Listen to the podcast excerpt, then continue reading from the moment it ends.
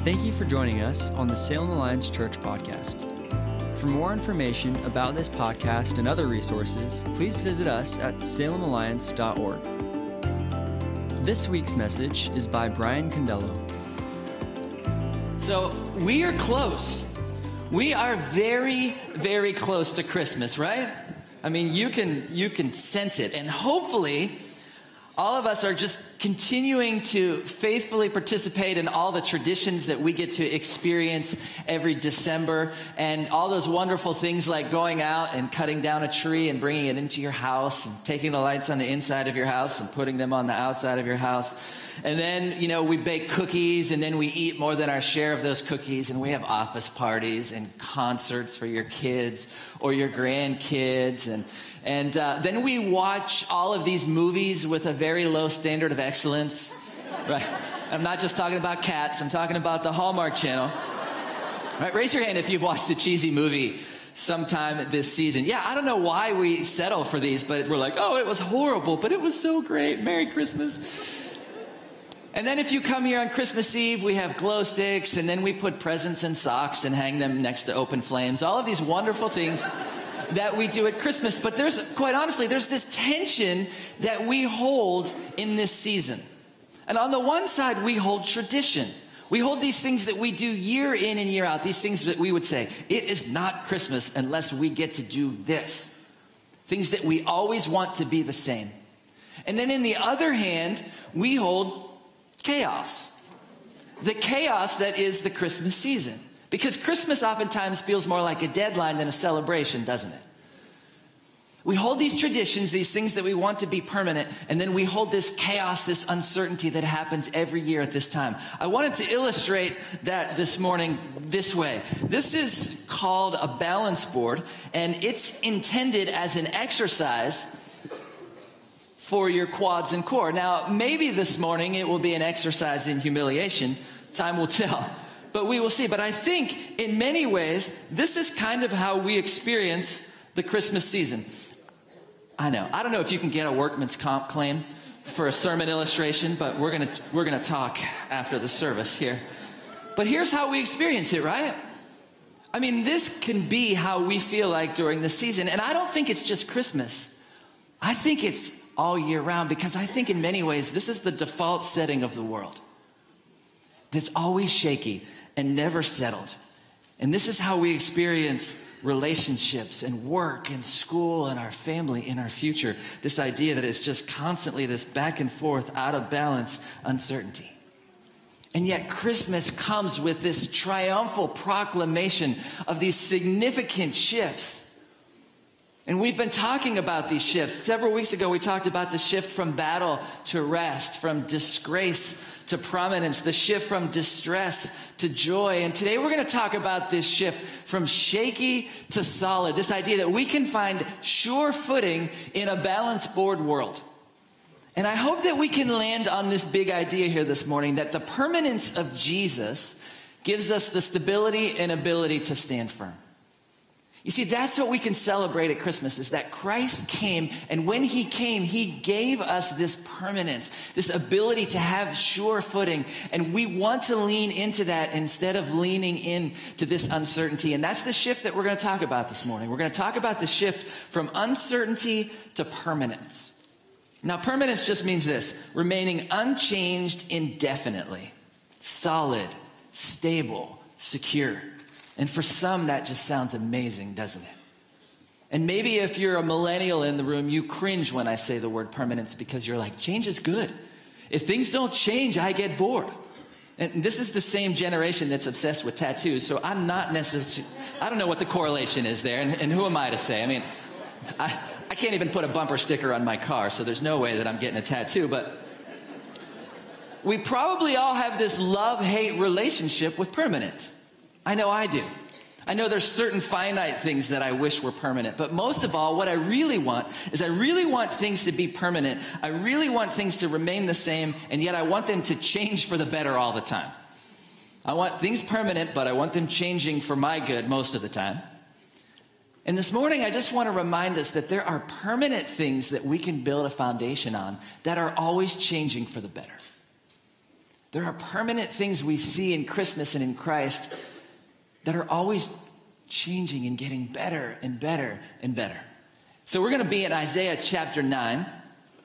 We've been in it for four weeks now. If you want to turn there, that would be great. If you want to grab a Bible from the from the pew in front of you there, it's on page 572. And chapter 9, just as a little background, chapter 9 is a conclusion of sorts to what's been happening earlier in the book of Isaiah. And it's kind of bringing to conclusion this idea that our reliance on our own wisdom, our own power, our own resources only lead us further into darkness. Our reliance on our wisdom and power and resources only lead us into further uncertainty. You see, this was not a great season for God's people. They were, they were floundering under the poor leadership of King Ahaz. And Isaiah the prophet had come to Ahaz with a message from God. And, and Isaiah was saying this God wants you to just trust in him. God wants you to put your faith in him. God wants you to lean on him so that he can take care of you and the nation. And Ahaz, surprisingly enough, says no. Ahaz leaves permanence and he comes over here to uncertainty and he goes, But I look around me and I see these nations and they look really strong and they look really wise and they have a lot of resources. So I'm going to come over here and I'm going to put my trust in those things. And it's such a problem, as a matter of fact, that God says through Isaiah, He says to Ahaz, Unless your faith is firm, I cannot make you stand firm. Another translation says it this way If you do not stand firm in your faith, you will not stand at all. God's saying, Trust me, put your faith in me, because if you can't do that, then you cannot stand at all. Then you're always going to be wobbly and unsure. And so Ahaz won't do it. And and in his place, a new king has to come. You see, Ahaz was a leader who was taking the people in the wrong direction. He was unsettled and unstable and short sighted, and his policies were setting them up for failure. And so a new king would come, even though a child who would establish a permanent, everlasting kingdom. And this is what we see being prophesied here in Isaiah chapter 9. Chapter 8 ends with these amazing words like trouble anguish, darkness, and despair. And chapter 9 begins Nevertheless, that time of darkness and despair will not go on forever. The land of Zebulun and Naphtali will be hum- humbled, but there will be a time in the future when Galilee of the Gentiles, which lies along the road that runs between the Jordan and the sea, will be filled with glory. The people who walk in darkness will see a great light. For those who live in a land of deep darkness, a light will shine. You will enlarge the nation of Israel, and its people will rejoice. They will rejoice before you as people rejoice at the harvest, and like warriors dividing the plunder. For you will break the yoke of their slavery and lift the heavy burden from their shoulders. You will break the oppressor's rod, just as you did when you destroyed the army of Midian. The boots of the warrior and the uniforms bloodstained by war will all be burned. They will be fuel for the fire. For a child is born to us a son is given to us. Now let's pause there for just a minute because this is this is the incarnation. And incarnation literally just means the act of being made flesh. It means God with skin. And we're in a series called Incarnate, and it's about Jesus coming at Christmas. And usually the verse we think of about the word becoming flesh is John 14. The word became human. Jesus became human and made his home among us. He was full of unfailing love and faithfulness. This is what we celebrate at Christmas, the incarnation. This is the beautiful message of Christmas. This is peace on earth, goodwill to men. But the message of Christmas is also confrontational. You see, the reason we need Christmas is too often we rely on our own wisdom. We rely on our own power. We rely on our own resources. We think that we can do it ourselves, but the reality is we need rescued. We need delivered. We do not have the ability within ourselves to deal with our own problems. And so the word had to become flesh. Let me give you a hypothetical situation that I think paints this picture. Parents, you will understand this, or if you were ever a child, you should understand this. So hopefully that includes all of us. Let's say, parents, you are in the back of the house getting some work done, and your kids are in the front of the house undoing all the work that you just got done out there. and you're in the back and you hear them to start arguing. You hear them start saying stuff to each other and you know that something bad's about to happen. So the first thing that you do is you send your words. You say, stop it. Please stop it. You say, it's all fun and games until somebody gets hurt. My parents used to say, this is going to lead to bloodshed. Three boys, right? Or you cannot tie your brother from the chandelier and hit him like a pinata. As a parent, you say all of these kind of crazy things. And then you say this to your children. You say, don't make me come out there. Now, parents, we know that this works 0% of the time. so, our words have to become flesh our words need to become incarnate. And so we come from the back room to the front room because we know that the children will never figure this out on their own.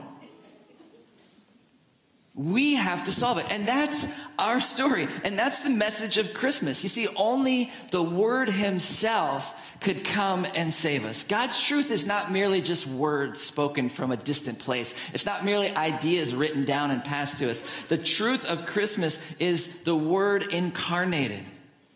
And because of that, we can find permanence. And because of that, we have hope. And because of that, there is reconciliation with the Father. For unto us a child is born to give us that permanence. And then we see who this child is. We see these four names that we're so familiar with at Christmas Wonderful Counselor, Mighty God, Everlasting Father, Prince of Peace. That is who he is. And so I want to talk about that shift. I want to talk about the permanence of those four names and kind of compare and contrast with the uncertainty that we typically live in. And it's, a, it's really a comparison in many ways of Ahaz and the king to come. It's a comparison of, of earthly things and godly things. It's a comparison of uncertainty and permanence. You see, here's the thing we can live into the uncertainty of conventional wisdom, can't we? There's a great book out called The Death of Expertise. And in it, this author says that we live in a Google fueled, Wikipedia saturated, blog based collapse of expertise. Don't we? He's saying there's always going to be doctors and lawyers and engineers and architects, but here's what he says I think that's so telling. What has died is any acknowledgement of expertise as anything that should alter our thoughts or change the way we live. And here's the idea that, that your expertise, expertise, your truth, that's yours. I'll find my own. I've got the internet as well. And I can search whatever I want to search and learn whatever I want to learn. And I'll just search the internet until I find the truth that speaks to me. Or until I find the truth that I want to hear. And then I can just live into that truth. It's this idea of relativism that knowledge, truth, morality exist only in relation to culture and they aren't absolute. Conventional wisdom says, yeah, Truth is what you want it to be when you want it to be that. How's that working out for us? You see, there's a whole lot of information, but not a whole lot of wisdom. And I think, honestly, as we're over here in this uncertainty, I think deep down what we're really asking, I think we're really asking, Am I smart enough? And we can live into the uncertainty of that question or we can live into the permanence of a wonderful counselor. A wonderful counselor. We probably all have experience with people offering counsel, right? The invited and the uninvited. People with good things to say and our families. Sorry, that was a little jaded, sorry. But it seems like everybody has a solution to our problems. Even if they can't solve their own problems, they have a solution to our problems. And ever since the snake gave such poor counsel in the garden, we've been in need of a wonderful counselor. And Isaiah promises that Jesus will come with permanent, unchanging, wonderful counsel. And we see that when he came. We see that in Luke chapter 4. It says that everyone was amazed. They were awed by his wonderful and wise words. His truth is life changing. His truth is unexpected. It is oftentimes contrary to conventional wisdom because Jesus came and he said things like, You will have strength in your weakness. You will find victory in surrender. In dying to ourselves, you will find true life. And so we come over here and we can balance and try and figure out and ask this question Am I smart enough? And quite honestly, not to burst your bubble, but no. None of us are. None of us are smart enough. But we have a wonderful counselor. And even more so, we have these. John 17 is a prayer that Christ prayed for us. And he's saying, Make them holy by your truth. Teach them your word, which is truth. We have God's truth in His Word. We have wonderful, permanent counsel in His Word, but we also have God's Spirit in us. He tells His disciples, The Father will give you another counselor who will never leave you. He is the Holy Spirit who leads into all truth. We have God's Spirit in us, speaking to us permanent, timeless wisdom. Over the past couple weeks, I had the opportunity to sit with some students uh, to talk about missions. And several times in these conversations, I heard students say things like, Well, I felt like God was telling me to do this, so I, I, had to do it. Or I felt like Holy Spirit was saying, Go talk to that person. So I got up and I talked to that person. And I was just so blessed that the students of this church are listening to counsel from Holy Spirit. And we need to continue to tune our ears and not live in the uncertainty of conventional wisdom, but live in the permanence of our wonderful counselor. We can also live in the uncertainty of earthly power. Here we go again. Even though we know that earthly power is transitory, it's, it's transitional, it's temporary. This past week I Googled major world powers of the 1500s and I found, you know, all the biggies that you remember, like the Incan Empire and the Mongol Khanates and the Grand Duchy of Lithuania. All those real big ones. And you're like, well, they don't exist anymore. Of course they don't exist anymore. They've passed. And yet we still think, yeah, but I can do it. I have the power, I have authority, and I will make my life what it's supposed to look like. And we lean into earthly power. And it can go, it can go well for a while. We can do okay for a while until we run into something more powerful than us. It only takes one sickness or one tragedy or one natural disaster for us to realize how powerless we really are. And I think, quite honestly, as we're over here in this uncertainty, the question that we're asking is Am I strong enough? Am I strong enough? Or we can live into the permanence of mighty God. You see, the title Mighty God tells us that He's a warrior. It indicates heroic nature. It means that God is our hero. I'm not sure what your mental picture is of a hero because we live in a hero saturated culture. I don't know if you picture Jesus with the other superheroes sitting around saying, Well, you saved the world this way. Here's how I saved the world. I don't know if you picture Hulk Jesus. I don't know what your picture is. But Isaiah tells us that this child is going to be a great warrior. That the little boy playing with the wood carvings on the floor of his dad's carpenter shop is the same little child who created all the trees. That's who he is. That's the power that he has. He has the power to deliver us. Nobody can stand against him. No enemy will prevail against him. There's so many verses in scripture that tell us about the power of God, but this past week I was really taken by Jeremiah 32. It says, O sovereign Lord, you made the heavens and earth by your strong hand and powerful arm. Nothing is too hard for you. You show unfailing love. And I, I love that it says that he's all powerful and nothing's too hard. And yet it's linked with him showing unfailing love, which means his power will never fail. But it also means that his power will never be abused. His compassion will never be exhausted. That's who our God is. And so if you stand over here in this uncertainty and ask, Am I strong enough? Again, the answer is no. None of us are.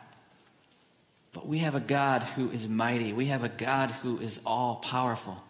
And this doesn't mean everything's going to be easy. I think sometimes when we hear mighty God, we think, well, if God was really mighty, then he would fix all the problems of the world. If God was really mighty, I think what we really mean by that is he'd fix all the problems in my life. But just because God is mighty doesn't mean that, that everything in your life is going to be easy. Oftentimes, the things that we struggle with in life are reminders that this world is not our home. That we're living for something else. And I assure you, God has really big plans and God is absolutely mighty and He's absolutely in control. And there's nothing that's taking Him off guard. And He never is like, oh my goodness, what's going on? How am I going to solve that problem? He's never sleeping on the job. He is a mighty God. There's nothing we will face today, tomorrow, or forever that is beyond His power we can live into the permanence of a mighty God rather than the uncertainty of earthly power. I think the third thing that we can live into here in the uncertainty is I think we can live into the uncertainty of loneliness. We live in the most connected age in the history of the world, and yet most people feel like outsiders. Most people feel like they have no significant friendships. Most people feel absolutely alone. That's why the number one game in the world is not Fortnite, it's still solitaire. And this past week, actually, I was reading about zero interaction dining. There's restaurants popping up. This is a ramen place in New York City. You show up, you sit there, you've got your own little booth, you order from this tablet, you pay right there, and you don't even see the person serving the food. That little shade just raises up, somebody's arms come right out and hands you your food, goes back down, you don't have to talk or see anybody. How many of you think that would be really enjoyable? Right? A lot, of, people in the room are like, oh, sign me up. And that's not an introvert or extrovert thing that we're talking about here, but there's an uncertainty with loneliness. And I think as we kind of go back and forth in this uncertainty, the question that we're really asking is this Am I loved? Am I loved? We can live in the uncertainty of that question, where we can live into the permanence of our everlasting Father. We have an everlasting Father. In the 60s, Time magazine printed this cover on the left Is God dead? And it was a huge uproar. Three years later, they printed Is God coming back to life? There was some question. And it was really about the times, and it was really about people saying God is an antiquated idea and God doesn't exist anymore. Isaiah says he's, he's still around forever. He's the infinite infant. Literally, it means he's the source and author of all eternity. He's the everlasting Father. This is not a statement about the Trinity. Maybe in your mind you go, wait, God the Father, Christ the Son. Really, this just means that the character of Jesus is all that a good father is. And maybe your picture of a father is far from perfect. And maybe if my kids were in this room, they would say, Amen. When my daughter was younger, I said, Have a good day. And she said, Not going to happen because you make me so angry. I, I am not a perfect father. I don't claim to be. I don't think any of us are perfect fathers. So maybe all of that is just a little bit skewed. None of us have. You might have had a good father and not so good father, but we have an everlasting father who is everything a good father should be.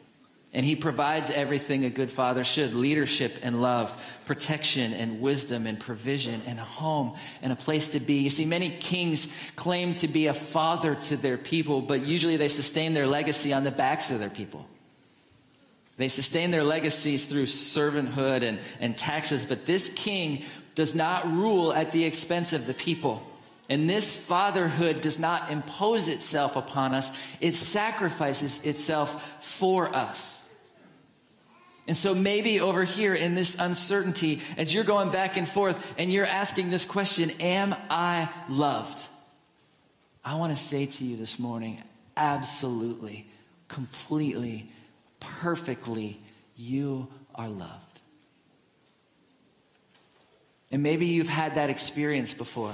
Maybe you haven't. I just want to release the love of God in this place this morning. He loves you with an everlasting love.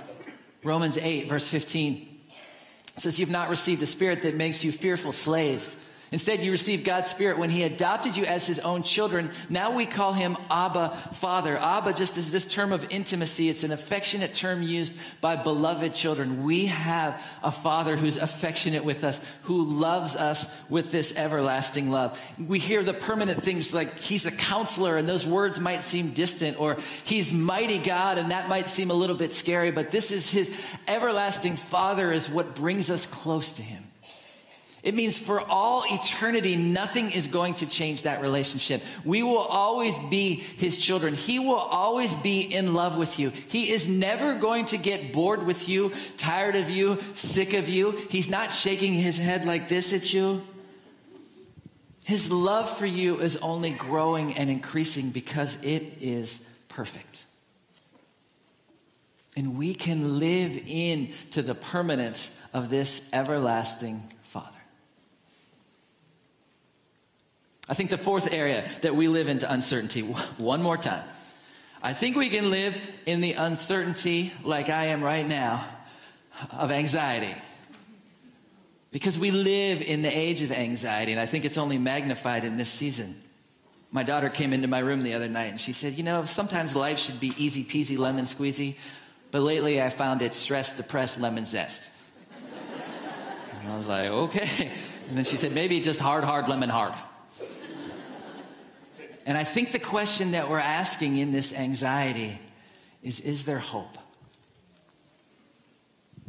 Is there hope? And we can live in the uncertainty of that question that there's no hope. Or we can live into the permanence that we have a Prince of Peace. And this is the climactic title. These words were spoken to a people in deep darkness whose only certainty was their uncertainty. And this mighty warrior is coming in peace. He's victorious not by brutally smashing all of his foes, all who defy him, but by sacrificing himself. He's He's mighty and he's meek. He's severely kind. He's fiercely gentle and he brings peace. And I think we know peace as this idea of the absence of conflict or having harmonious relationships. And yes, in a, in a little ways it's that. But the word peace here in the Hebrew is the word shalom. And shalom literally means to tie together into a whole. It, it, means when all of the essential parts are brought together into wholeness. So when God brings his peace, what he's talking about is bringing wholeness to our lives. Peace is not just the absence of conflict, it's the presence of Christ. It's hope, it's fullness, it's us being who we were created to be. It was what was proclaimed at the birth here in Luke chapter 2. Glory to God in highest heaven and peace on earth to those with whom God is pleased. God saying, Peace on earth. I'm going to bring wholeness to the earth. Is there hope? Absolutely, because we have Christmas. God's ultimate plan for peace is not treaties or education or economic programs, it's Jesus. And in the past, he came on Christmas morning so that we could be reconciled to the Father. And in the present, he can be in us, in our lives, in our hearts, so to speak, so that we can have peace with him, with the Father. And in the future, he will come again and set up an eternal kingdom. His rule will never end. There will always be peace and wholeness. And we need to live into that permanence. You see, that's why Jesus came out from the back room to the front room because he knew we could never solve this problem. His children could never solve this problem on their own. We needed him to come. We desperately need permanence in these things so that we don't have to live into the uncertainty of these things. So we don't have to ask these big questions. Look what it says in verse 7 His government and his peace will never end he will rule with fairness and justice from the throne of his ancestor David for all eternity. The passionate commitment of the Lord of heaven's armies will make this happen. God is passionate about this. God does not react casually to the slavery of his people. He's not disinterested. He doesn't want us to drift aimlessly. He doesn't want us to live unsteadily. He wants us to live into the permanence of who he is. And that's why he came, and that's why we celebrate. Usually at the close of messages here at Salem Alliance, we kind of give tangible action steps that we can take. We call them handles, things that we can walk away with. And I was having a conversation with somebody this past week who was telling me this. He was saying, if you're 30 years or older, you're very happy with these very tangible steps. You're like, I'm too busy. Thank you for doing a little bit of the homework for me. I can plug in some of these things. He said, but when you're talking to people who are 30 years and younger, they're saying, don't tell me what to do. That sounds like homework. I'll work that out on my own. And I don't know if that's accurate or if reflects where you are or how you process information. So this morning, I just want to leave you with two questions.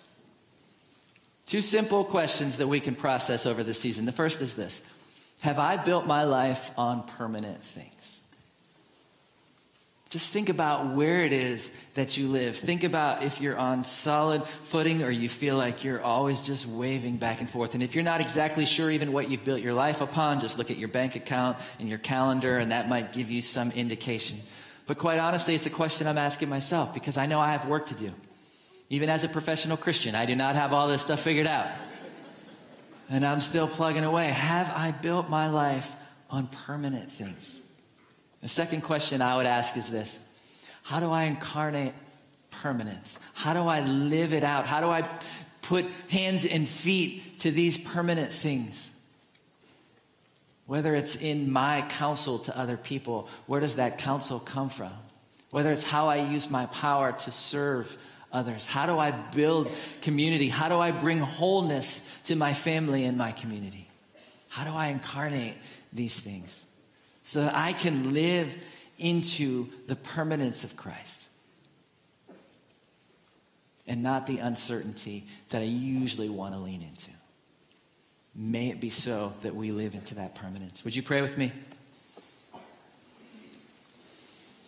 Jesus, we thank you for your word. We thank you for Isaiah 9 that just tells us who you are, that has this prophecy of hope for us that we can have now and for all of eternity. Thank you that you are a wonderful counselor,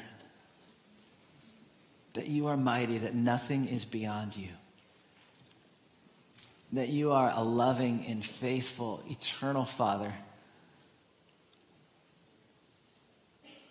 And that you bring wholeness to our lives. And so, God, I pray that you would open our eyes to see these truths, that you would just bless us with clear vision about the permanent things of you. And, God, that you would bless us with the courage to live these things out.